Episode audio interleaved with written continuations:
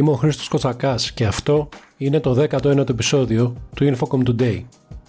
Ανακοινώθηκε η σύνθεση της νέας κυβέρνησης. Όσον αφορά στο Υπουργείο Ψηφιακής Διακυβέρνησης, νέος υπουργός αναλαμβάνει ο Δημήτρης Παπαστεργίου. Καθήκοντα υφυπουργού ο Κωνσταντίνος Κυρανάκη. Ο Κυριάκος Πυρακάκης αναλαμβάνει πλέον το Υπουργείο Παιδείας. Νομίζω πως θα πρέπει πραγματικά να οριοθετήσουμε την Ελλάδα πριν τον gov.gr και μετά τον gov.gr, είπε ο κ. Παπαστεργίου, κατά τη λετή παράδοση παραλαβής στο Υπουργείο, όπου μαζί με τον Υφυπουργό παρέλαβαν τη σκητάλη από τον Σοκράτη Κάτσικα. Όπως επισήμανε, οι 1532 υπηρεσίες που υπάρχουν θα μπορούσαν να φτάσουν ακόμη και τις 5.000, με τη μαγική λέξη για εκείνον να είναι εμπιστοσύνη.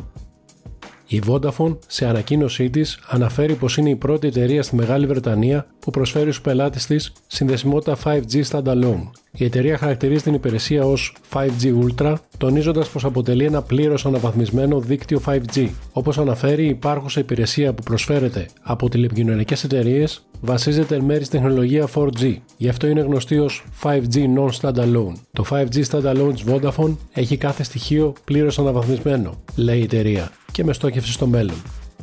Η GSMA πραγματοποίησε συνέντευξη τύπου εν ώψη του MWC Shanghai 2023, το οποίο θα πραγματοποιηθεί στο νέο Διεθνές Εκδεσιακό Κέντρο της Shanghai στις 28 με 30 Ιουνίου. Κατά τη διάρκεια της συνέντευξης τύπου, η GSMA ανακοίνωσε και την επέκταση του Open Gateway.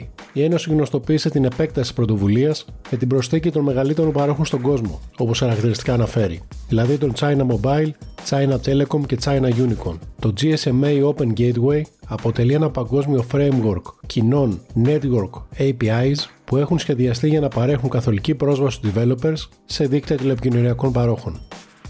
Περισσότερα από 5 δισεκατομμύρια κινητά τηλέφωνα που βρίσκονται σε όλο τον κόσμο και που επί του παρόντος είναι αχρησιμοποιητά θα μπορούσαν να επαναχρησιμοποιηθούν ή να ανακυκλωθούν, καθώς η βιομηχανία της κινητής τηλεφωνίας στοχεύει να αναπτύξει μια ενισχυμένη κυκλική οικονομία. Βάσει αυτού του σχεδίου, 12 πάροχοι από όλο τον κόσμο υπέγραψαν ένα νέο σύνολο στόχων που αναπτύχθηκαν μαζί με τη GSMA σε ένα έργο με επικεφαλής στην Tele2 και την Orange. Οι νέοι στόχοι έχουν σχεδιαστεί για να επιταχύνουν και να αξιοποιήσουν το έργο της βιομηχανίας γύρω από την κινητή, καθώς λαμβάνει μέτρα για να απομακρυνθεί από την παραδοσιακή take, make, dispose προσέγγιση.